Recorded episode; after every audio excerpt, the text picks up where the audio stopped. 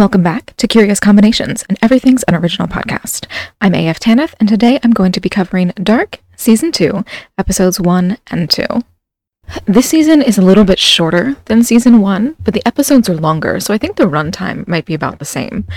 And as evidenced by the season finale of Season 1, we are introducing the idea of the future in this season, and I am so intrigued about what we could be doing with that. We've seen three different iterations of the present and past. And so I assumed going into this that we were going to be doing another 33 year gap to the future, which we ended up doing.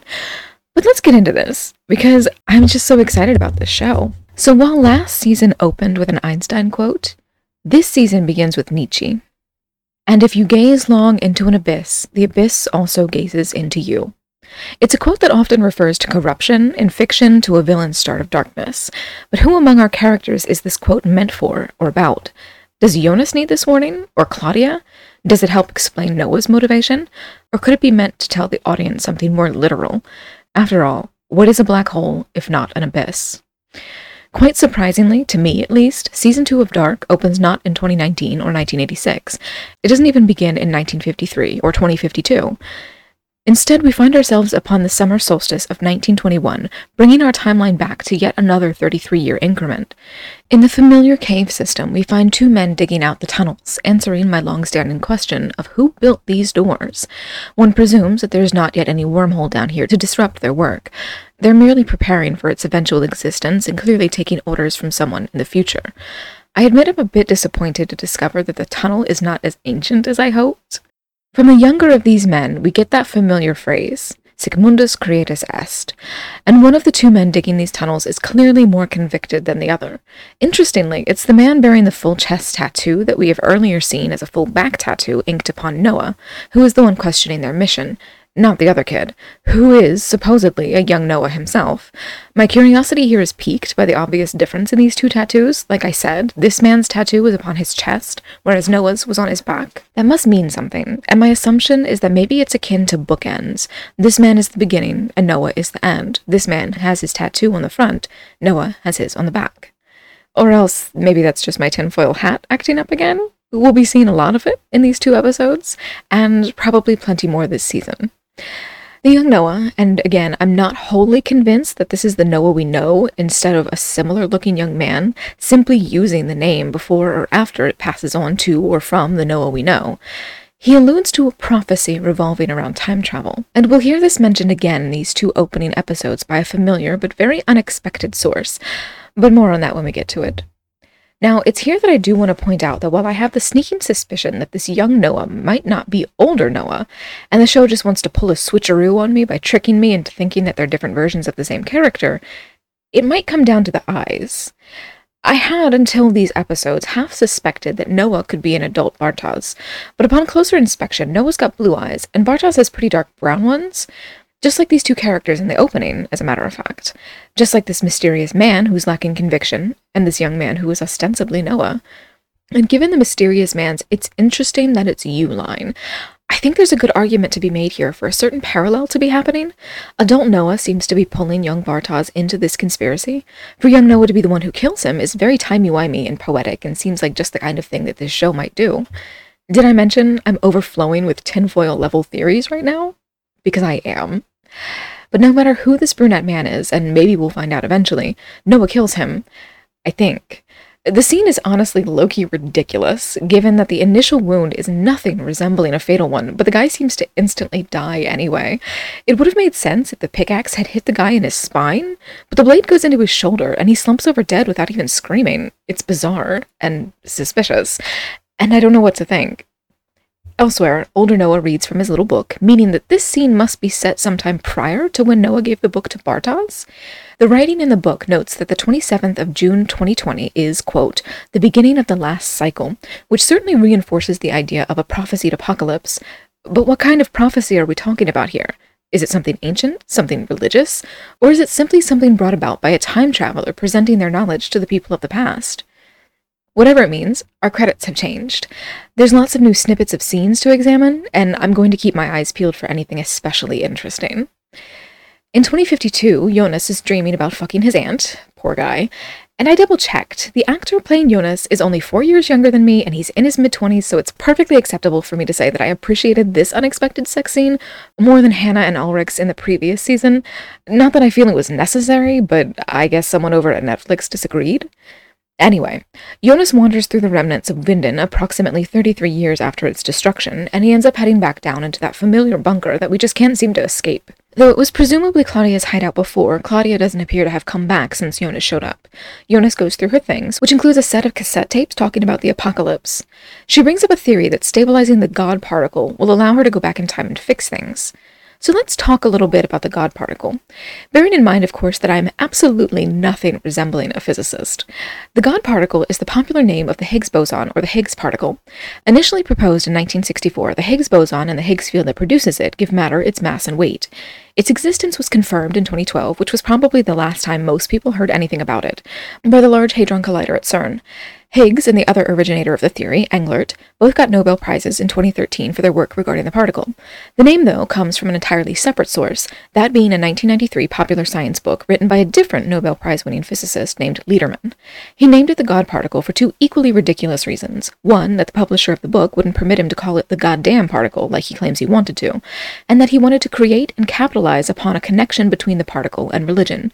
God particle, after all, is a much catchier name that will sell many more books than Higgs particle or Higgs boson.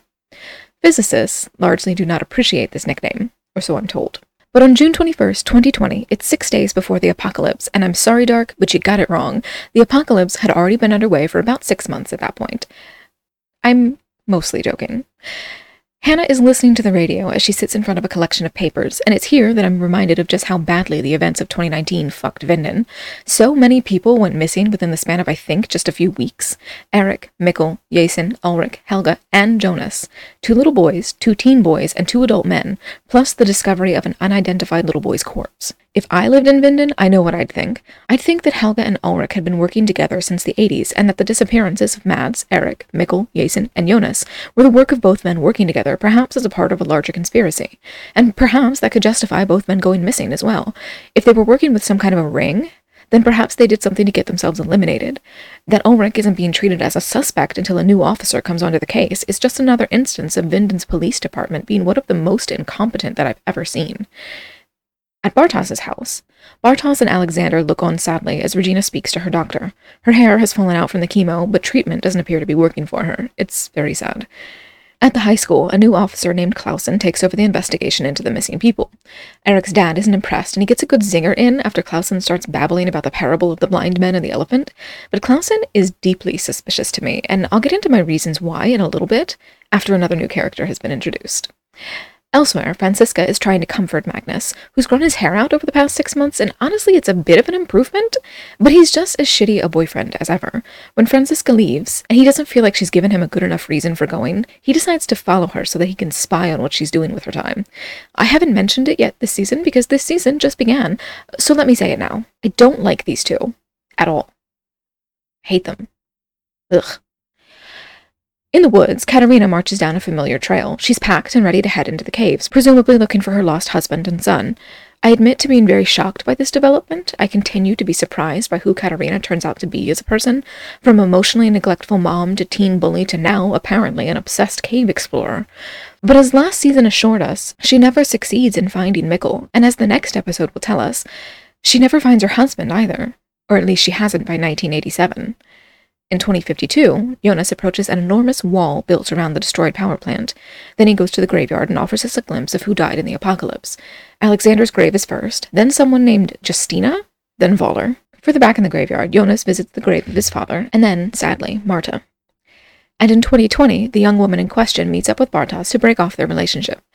Rather inexplicably, he accuses her of breaking up with him over Jonas, which is truly absurd. She tells him that he's changed, and he tells her that he's dealing with a lot right now, as if it's her fault that he won't talk to her about his problems, and as if she's not dealing with the unexplained disappearances of both her brother and her father, not to mention her mother's obvious decline in mental health. After Marta leaves, Bartosz gets a worrisome text. This evening, it says, and it's surely from Noah. At the power plant, we get confirmation that the apocalypse happens on the very day of the power plant's decommissioning, and we also get to hear the plan for all that contaminated waste from last season. The barrels are going to be buried beneath concrete, their radiation chalked up to other causes, and everyone's just going to walk away whistling and pretend that nothing happened here. At Hannah's house, Hannah pulls out Alexander's old gun and presses it to the underside of her jaw. I really think she's just being dramatic in this scene, as there's no chance that this gun, abandoned in the woods, left in a box for over 30 years, and had never once cleaned as far as I know, could be relied on. But the gun aside, let me take a moment to remark on the other idiocy in this scene. Hannah apparently contemplates killing herself by shooting upward from beneath her jawline. Do not, under any circumstances, ever attempt suicide this way. If you attempt to kill yourself this way, it is very likely that you will not die. Quite the opposite, in fact. You are going to be in the hospital for a very long time, both because you were caught trying to kill yourself, and because you blew your goddamn face off with a gun. And if you wanted to end it all before, just imagine how rough your life's going to be now that you don't have your teeth, your tongue, your eyes, and or your entire face. But back to Hannah. She's pulled from her ideation by a knock on the door, and in comes older Jonas. He didn't die down in the tunnels, apparently, and he convinces his mother that he's her missing son. She ends up believing him, but I'm not entirely pleased with this development. I've grown very fond of Jonas of late, and Hannah is the absolute worst. Just the absolute worst. I don't want her anywhere near Jonas, either as a teen or as a man, and I don't trust Hannah as far as I could throw her. I wouldn't put anything past this bitch. I need Jonas to stay away. Speaking of jackasses, though, in the woods, Magnus watches Franziska bury something in the familiar box from which he retrieved money last year, and in the caves, his mother is actively losing her mind. Way back when, in the beginnings of a fancy ass church, we see young Noah talking to older Noah, and again, I'm not entirely convinced that these two are the same person at different points in time. But Noah's timeline, even if this young man isn't him, is already painfully complex. I can't be completely beyond a shadow of a doubt, sure, but I suspect that there's something extra going on with him. His scenes don't appear to be playing out chronologically the way everyone else's are, and it's making me wonder does he have some access to another method of time travel? Is he somehow circumventing the 33 year rule? I feel I need to sit down and make a rough timeline of all of his scenes, trying to piece together what he's doing when and where it appears to fit in the chronological timeline of his life. The scene with Bartosz, after all, when he handed off the book, happened in the 33 year cycle involving 2019. But he's got the book back in this episode, in the 33 year cycle involving 2020. How is that possible? Am I misunderstanding something? Is this a clue of some sort? Or, God's forbid, did I spot a plot hole? I highly doubt that. Like I said, I feel like I would need to meticulously study all of Noah's scenes in order to figure this out. As if I have time for that. This is the kind of question that I'm just going to have to sit back and let the show answer for me. Because I'm not going to study any show that closely. I have other things I need to do with my time. But another thing that I want to note in this scene, just a tiny little thing that's probably nothing, but I figure I should note it anyway, is that young Noah here bears a certain resemblance to Magnus. It's completely different noses, and even the shape of their face isn't really that close, but they have very similar eyes. I also think it's interesting that Noah talks about personal morality here, which I quite like as it's something I find religious people really struggle with sometimes. The number of times I've heard that atheists are inherently amoral or immoral because they lack religion and therefore have no morals is truly shocking and sad and honestly really frightening. That so many people think morals come from old books and myths and organized religion rather than an internalized sense of right and wrong is infinitely terrifying to me. That so many people seem to think that the only thing that could make a person do the right thing is fear of brutal consequences and eternal hellfire is mind blowingly petrifying. But while Noah seems to present the idea of listening to an internal moral compass, he immediately discounts it by telling young Noah that he, older Noah, is young Noah's moral compass. It's certainly something, and it makes me wonder are older Noah's motives different than younger Noah's motives in such a way that he needs to manipulate younger Noah into doing what he wants? Or is this younger Noah not the same character as older Noah, and so of course they're not entirely of the same mind, so to speak? In the woods of 2052, Jonas walks through some very frightening scenery when he hears a commotion. A deaf woman, who is clearly Elizabeth, all grown up and apocalypse hardened, is hanging two men who entered the quote, dead zone around the power plant. The men accuse her of hiding God from them, and the lynch mob repeats the Sic Mundus Creatus Est chant. I'd say it's obvious that either Elizabeth's meeting with Noah was more influential than we were led to believe, or else she's going to meet up with him and his cohorts again, and she's going to be an enforcer for the cult in the future. Because just like they were talking about a prophecy, so is she. The passage will open, she says, and they will be led into paradise. I have no idea if she genuinely believes this or if she's using this prophecy to keep the people of 2052 in line. And if taken literally, I have no idea how or why the portal in the caves would open again. Jonas does say that it's merely closed, which of course means that it can open, but how and when and why would it? Perhaps when the power plant is decommissioned, but that still leaves the why and the how. Cut to 2020's Elizabeth, making it quite clear that our two deaf girls are one and the same. Elizabeth and Peter are having a chat that clarifies, sort of, Charlotte's parents' identities. They died when she was little, and she never knew who they were, but her grandfather turns out to be Tannhaus. It's wholly unexpected, at least to me. At the police station, Clausen thinks Ulrich could be the abductor slash killer, and he seems to suspect that Charlotte is covering for him. He philosophizes a bit on the power of pessimism, which, even though I very much do live my life this way, it's not a trait that I like to see in a man tasked with rescuing missing children. And I came away from this scene very much cemented in my opinion that I don't like Clausen. And that's an opinion that is only strengthened by the tinfoil theory of mine that I'm going to get to in just a second. At Marta's house, Marta goes into Mikkel's room looking for her mom. Katarina's not there, but Ulrich's documents are, and it's clear that Katarina has followed in Ulrich's investigative footsteps. And Katarina has just set her daughter down the same path of discovery, whether accidentally or not. In an undisclosed time that I suspect is 1921, Noah discusses Bartosz with a mysterious man bearing considerable skin damage. It's hard to tell whether or not there's a familiar actor beneath the prosthetics, meaning that this character could be any man we already know or else someone entirely new. Which brings me to my tinfoil. I posit that this person's skin damage is a result of the apocalypse. Elizabeth's skin is similarly damaged, though not to this man's extent. I think she and he, both Elizabeth and this stranger, Adam, were damaged by whatever happened with the power plant in 2020, meaning that this is a character who was in Winden on June 27, 2020. My first suspect is Clausen, who strikes me as suspicious whether he turns out to be this man or not. My second suspect is Alexander, purely because Adam expresses familiarity with Bartosz. That could be a misdirect, of course. There are a small number of men capable of talking about what teen Bartosz has always been like, but there's nothing to say that this man has to be talking about teen Bartosz. Timey-wimey, wibbly-wobbly, he could easily be talking about an adult version of Bartosz that he's had years to get to know. But honestly, I do think it's Clausen. But before the mysterious Adam leaves, he gives Noah an unexpected task. Find the missing pages from the Triquetra journal. And to think I didn't even know that any were missing. Though this does re-emphasize Noah's lack of chronology for me. We've seen him give Bartosz the book by this point, this must have happened before that. I assume, I suspect, that this means that Bartosz took pages out of the book and at some point gives the book, sans these pages, to young Noah. But we'll see. In the woods back in 2020, Magnus finally sees who else is opening up Franziska's secret stash in the woods. It's our unnamed sex worker who must be given a name soon because Jesus Christ. Magnus storms into her trailer to confront her, only to run away when he realizes what she's selling. It could have gone worse, but I worry for this woman. Is sex work like this legal in Germany? And does she really not find it necessary to screen her clients to find out if they're potentially dangerous before they enter her home? She doesn't even lock her door. I'm frightened for her, honestly. At Charlotte's house, Elizabeth is startled to find a 1920s photo including Noah, but also Adam and Agnes, too.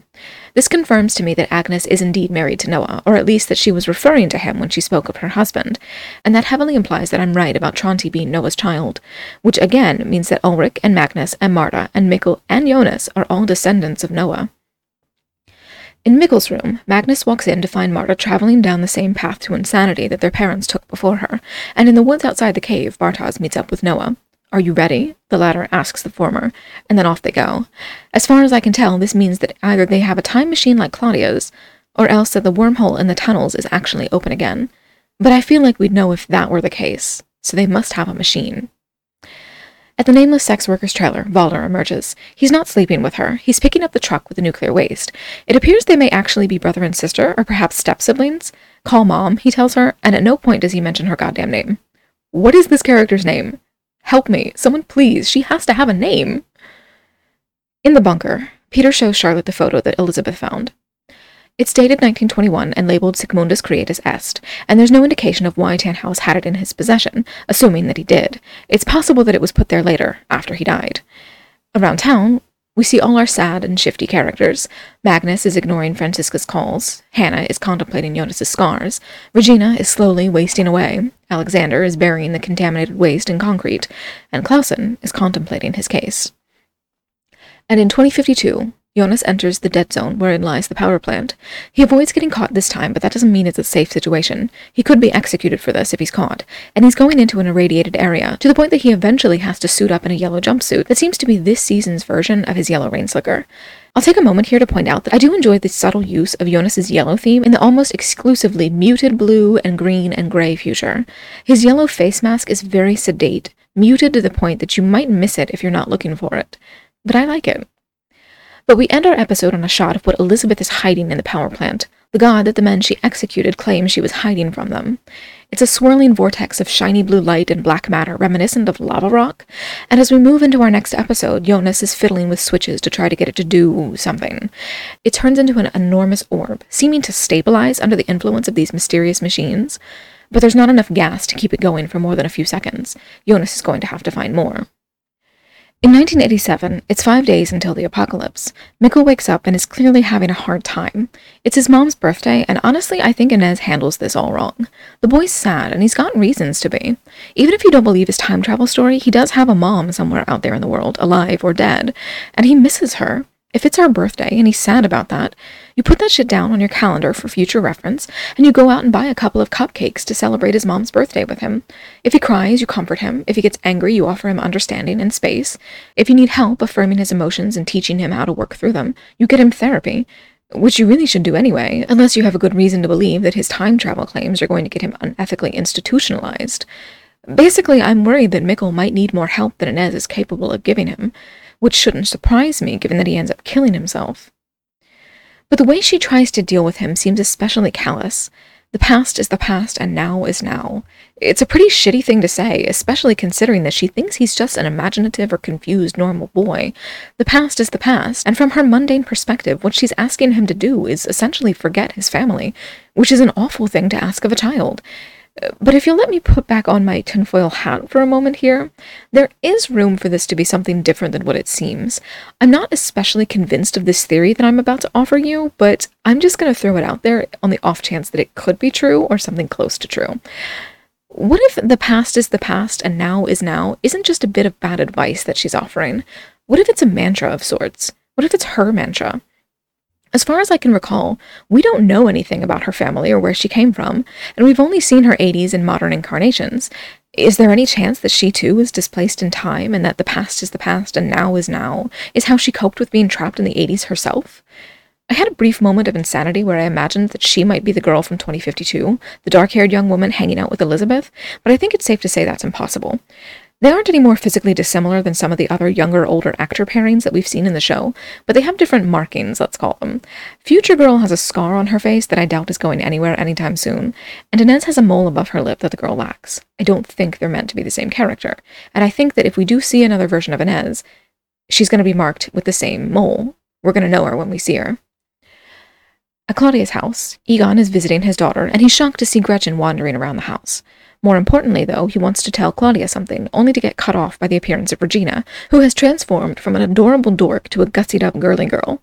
Honestly, I miss her previous look, but when attention returns to Egon, he's apparently lost his will to reveal whatever it was that he planned to reveal, and it's the Peter thing from last season all over again. Just spit it out, you guys. Even if you don't think your wives and daughters want to hear what you have to say, I certainly do. Granted, I think what he was going to say here isn't quite as important to the plot overall as what Peter didn't tell Charlotte. I think what Egon is trying not to say here is that he has cancer and he could be dying soon. At the police station back in 2020, Charlotte is trying in vain to research the mysterious Noah, and Clausen reveals that he thinks the disappearances have something to do with the power plant. He finds it very suspicious, apparently, that Alexander took his wife's last name, which is another little clue for me that he might be Adam. What is more patriarchal than taking on the name of the very first man created in Abrahamic mythology, while claiming to be the leader who's going to burn down the old growth of the world to facilitate new growth after the apocalypse? That he thinks it's weird for a man to take his wife's last name feels very fitting with that kind of thinking, and honestly, it's the thing that really made me start to suspect that Clausen could be Adam. They do have similar noses, I think. That could be Clausen's actor underneath the Adam prosthetics and makeup. At Franziska's house, Magnus storms in. Right in front of Elizabeth, he accuses Franziska of sex work and mentions a few items on the supposed menu, so to speak. Thank the gods he has his back turned toward Elizabeth, or else I would be very worried that she could read his lips. That he does this in front of her is incredibly shitty. Exactly the kind of behavior I expect from him. He shouldn't be doing this at all, honestly, and having this conversation in front of a 10 year old girl is just vile, even if he doesn't think she can understand him. It's not like she can't see the look on her sister's face, after all. But Franziska insists that she's not doing sex work. According to her, she's not a sex worker. She's selling the sex worker hormone prescriptions, which is how her father used to pay the sex worker for her services. And please, I repeat, for the love of anything and anyone, would someone please, please mention this sex worker's name so I can stop calling her the sex worker? I am begging at this point. But Franziska does have an interesting line in there. The secrets aren't the problem, she says. It's the shit we all project onto others. And honestly, she's entirely right. We're all entitled to our secrets. Our business is our business, and it's up to each of us what we choose to share, and with whom. That Magnus doesn't trust Franziska's word or respect her privacy and feels entitled to spy on her makes him a really shitty boyfriend. I don't know why these two are together, honestly, and I really don't know why I've got to watch. Spare me from teenagers and their drama, truly. At Hannah's house, older Jonas breaks out the time machine. Again, I feel it's a misstep. If there's anyone in the universe who I don't want to have access to a time machine, that person is Hannah. I'd literally trust Noah before I trusted her. But Jonas says he's going to take her back in time, regardless of how bad I think the idea is. And back in 1986, Mikkel is reduced almost to tears by his mother's bullying. He decides to skip school, and who can blame him? At the power plant, Claudia discovers that the dog's owner is there to claim it. Except the dog obviously doesn't just look like Gretchen, she is Gretchen, and the woman claiming her is Claudia. Crone Claudia. Post apocalyptic Claudia. She convinces her younger self that they're the same person, and the younger Claudia doesn't want to believe it. I'm just happy to finally have an answer on how the hell Gretchen managed to travel through time. I knew that damn dog couldn't have opened up those two doors down in the tunnels. Crone Claudia took her with Tannhaus's machine, seemingly for the sole purpose of proving her identity to her younger self. Egon, meanwhile, is having a phone conversation with someone who I must assume is his doctor. He mentions something having spread, which I suppose means he's got cancer and that he's going to be dying very soon. Ulrich, and spoiler alert, Ulrich's still alive, tells him that he doesn't have much time left, so I'd say my cancer theory is right on the money. Back in 2052, Jonas is going after that gasoline. He creates a clever distraction and siphons it from a tank belonging to Elizabeth's group of survivors, and his bright yellow gas can is a very nice touch. He narrowly avoids being caught, but he successfully gets his gas. In 1987, Regina and Alexander have a date in the woods. She's wearing yellow pumps, and there could be something to that given the importance of yellow and its association with Jonas in the show, while Alexander wears white sneakers marred by a telling drop of blood, and that, of course, is very symbolic. They're talking about family and genetics and things handed down through the generations, and then they talk about love. Regina doesn't think Claudia loves her, she certainly never said so, and Alexander says he does. He loves her. In the future, Clausen interrogates Regina about Ulrich and about why Alexander took her last name. It's shitty, and Regina reflects by bringing up older Jonas and his room full of nonsense from the year before. He never did return to it, and so Regina kept all of his papers. Charlotte, upon rifling through them, is clearly losing her mind, and she abandons Clausen at Regina's house in her haste to get away. Back at the caves, Jonas leads Hannah to a spot where he says it's safer to travel. Safer than what other potential outcome I dread to speculate. I think it's interesting that they don't run into Katerina here, where is she? Has she gone home, or is she elsewhere in the caves? Noah does say later that the caves are very labyrinthine, but are they really that complex? Can you really miss an entire person like that? But there's no time to think about that, because in 1987, Mikkel hears the telltale sounds of time travel emanating from the cave system that dumped him in the past. The noise stops before he manages to get inside, not that it would have helped much for him to run into older Jonas anyway, but Noah, wielding a knife, intimidates him into leaving the caves behind. It's like a maze in there, he says, which leaves me thinking about labyrinths, while Mikkel starts to speculate about God. Faced with the prospect of his imminent demise, Egon finally follows up with Helge. Helge's still in the hospital post accident, and it's quite possible that he's never going to leave. He may stay hospitalized until he ends up in a nursing home.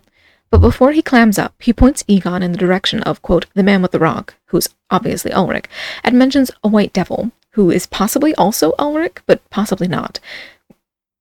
We still don't know what happened to Helge when he woke up in the wallpapered bunker, after all. If we're speculating on who the white devil might be, of course, then my money is on Claudia. Who now we cut to? She's showing the time machine to her younger self and explaining the time loop. You must stop Adam, she says. And how the hell is young Claudia supposed to do that? Crone Claudia gives her younger self some papers and some ominous words about Regina, and then she time travels away. Younger Claudia's mind is fully blown at this point, and then we're back to 2052. Unsurprisingly, Jonas's next trip into the dead zone is met with guns. Elizabeth and her group have caught him, and he's going to pay the price for trespassing. They hang him, but of course they don't use a proper gallows. For those that don't know, a hanging is not supposed to be a long, drawn out process.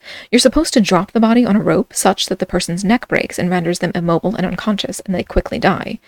But you have to actually drop the body for that to happen. Otherwise, the person strangles while fully conscious and mobile. And it can be a long process. A short drop hanging, the type of hanging that a person attempting to complete suicide might arrange for themselves, takes between 10 to 20 minutes usually. But it can take much longer. There's a particularly disturbing bit in the Holocaust book, Night, that involves a botched hanging that takes, I believe, 45 minutes, and supposedly it's a true story. There's a reason we don't tend to hang people anymore. And Jonas here is being subjected to a short drop hanging. The beam he's forced to stand upon is kicked out from underneath him, and of course, the viewer is not truly meant to believe that he's actually going to die, but given that the earlier victims of this type of lynching were not even dropped but raised, their deaths were incredibly inaccurate in a way that makes me think the shoulder stabbing from the previous episode really was a woeful misrepresentation of how human bodies live and die. In any case, though, Jonas is not killed here, but does earn himself a very nasty scar on his neck, not to mention a bullet wound in his leg from Elizabeth shooting him. Unexpectedly, the brunette girl appears incredibly sad about Jonas's execution, and I wonder what that's about. Does she have feelings for him? Have they been having a relationship of some kind since he's been trapped in her time?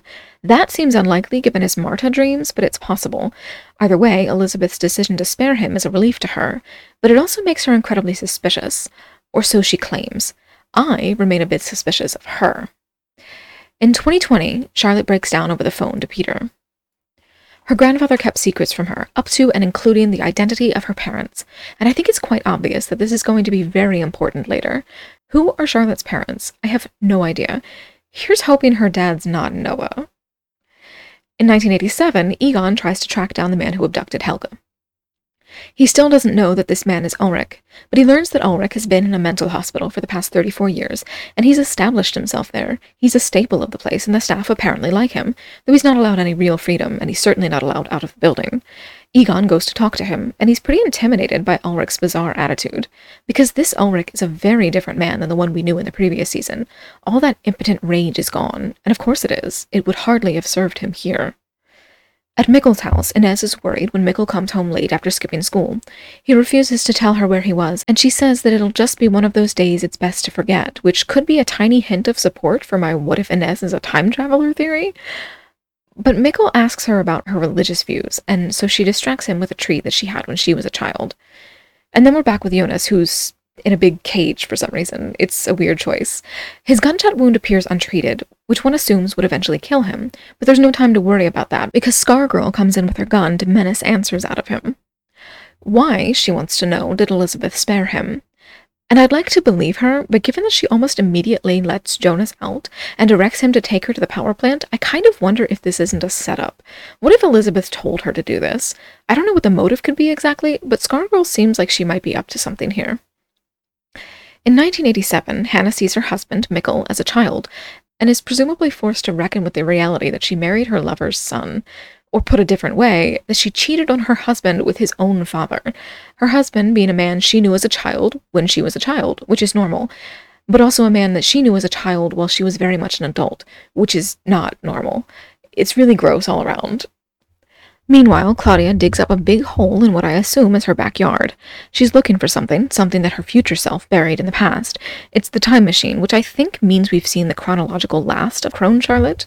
She's trapped herself, I believe, in 1954, unless or until the portal in the tunnels opens up again. Back in 2052, Jonas explains the portal to Scargirl.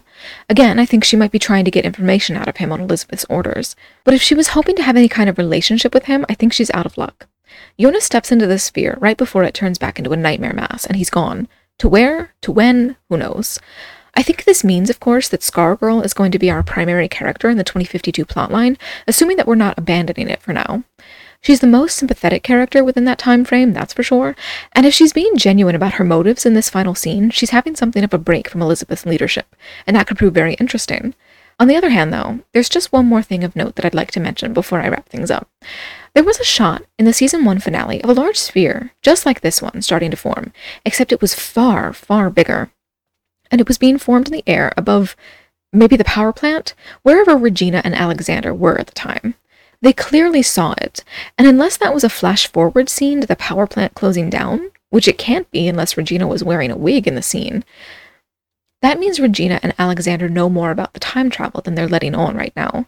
Even if they don't know that it's time travel specifically, there's no getting around the fact that they saw that fucking sphere. So where did it go? Did they know what it is? What did they do about it? Did it just disappear? I have so many questions, and they all come back to what does that mean for them? Regina and Alexander specifically, and what does it mean for the story at large? It's a huge dangling thread, and I'm very interested to know what it's all about. My only theory at this point is that it might not have been the result of Jonas's attempt to destroy the wormhole in the caves, and that it could have something to do with Noah's so-called ark. It was, after all, a pretty gargantuan-looking portal. But I don't know. I'm kind of at a loss. But all in all, this is a very strong opening to season two. I am Again, a bit disappointed by the reduced number of episodes. We're only getting 8 instead of 10, but there are around 60 minutes long instead of around 45, maybe 50 minutes long. So, our story is probably going to be about the same runtime, but it's just going to be structured slightly differently. It's very interesting, and I don't know yet where we're going with this season. We're going farther into the future than we did in the previous season, and we're going farther into the past than we did in the previous season. And both of those are very interesting opportunities to do all kinds of interesting things. We don't even know at this point if 1921 is the beginning of this conspiracy. I feel like perhaps this is as far back as we're going to go, given that we see the construction of the tunnels in 1921. But there's nothing to say that this is as far in the future as we're going to go, especially given Noah's mention of the Ark and and Adam's mention of new growth. My prediction, honestly, remains that I think what Adam and the, and the Creatus Est conspiracy are trying to do is genuinely create a new world, so to speak. I think that they want the apocalypse to happen to purge humanity, more or less, in a very Christo supremacy kind of way and that they're going to use the time travel to skip past the hard work of living through the aftermath of an apocalypse. They're going to skip into the future, into a new Garden of Eden that they're going to claim for themselves. And it's very villainous. If they try to make these people anti heroes or anti villains in the future, I don't know that I'm going to buy it. It does strike me as very, very villainous. And given its ties to Christianity, I don't know how I feel. But we do have the interesting implication at this point in the story that perhaps Noah isn't as on board with what is happening in this conspiracy as we like to think. And that could bring us back to Agnes's lines in the previous season. Agnes specifically referred to her husband as not being a man of faith. Perhaps Agnes, as we saw her last season, came from a point in time after Noah left the conspiracy or started working against it, Perhaps Agnes is the one we should really be on the lookout for. Perhaps Agnes is going to be our more villainous character, while Noah moves a bit closer towards something approaching being a good guy. It's possible, but again, I'm wildly speculating here. So, I'm going to go ahead and take off my tinfoil hat at this point. That pretty much sums up everything I want to say about episode 1 and episode 2 of season 2 of Dark.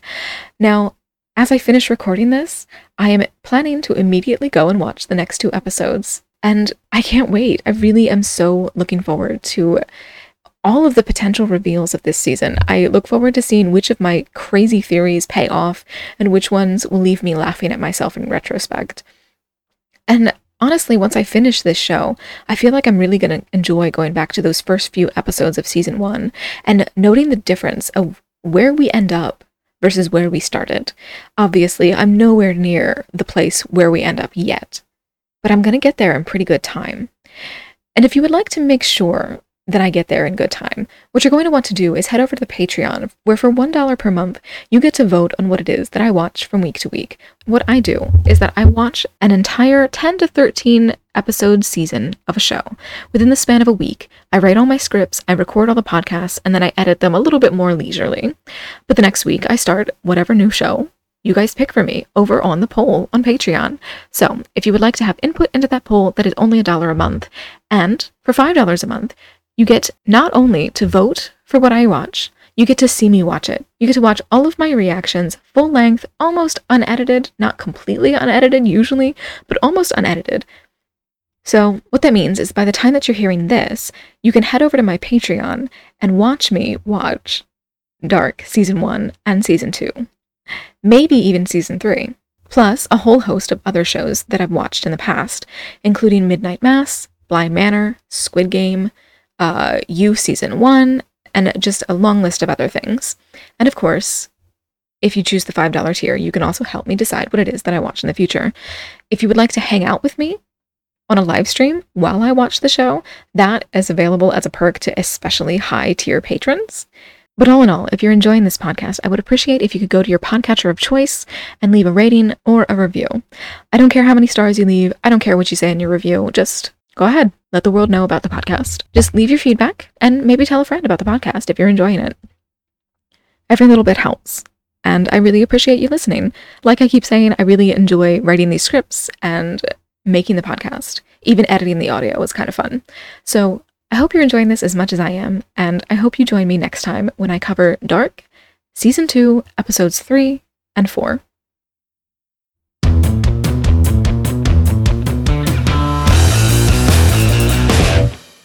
Initially proposed in 1964, the Higgs boson and the Higgs field that produces it give matter to mass and weight. Nope.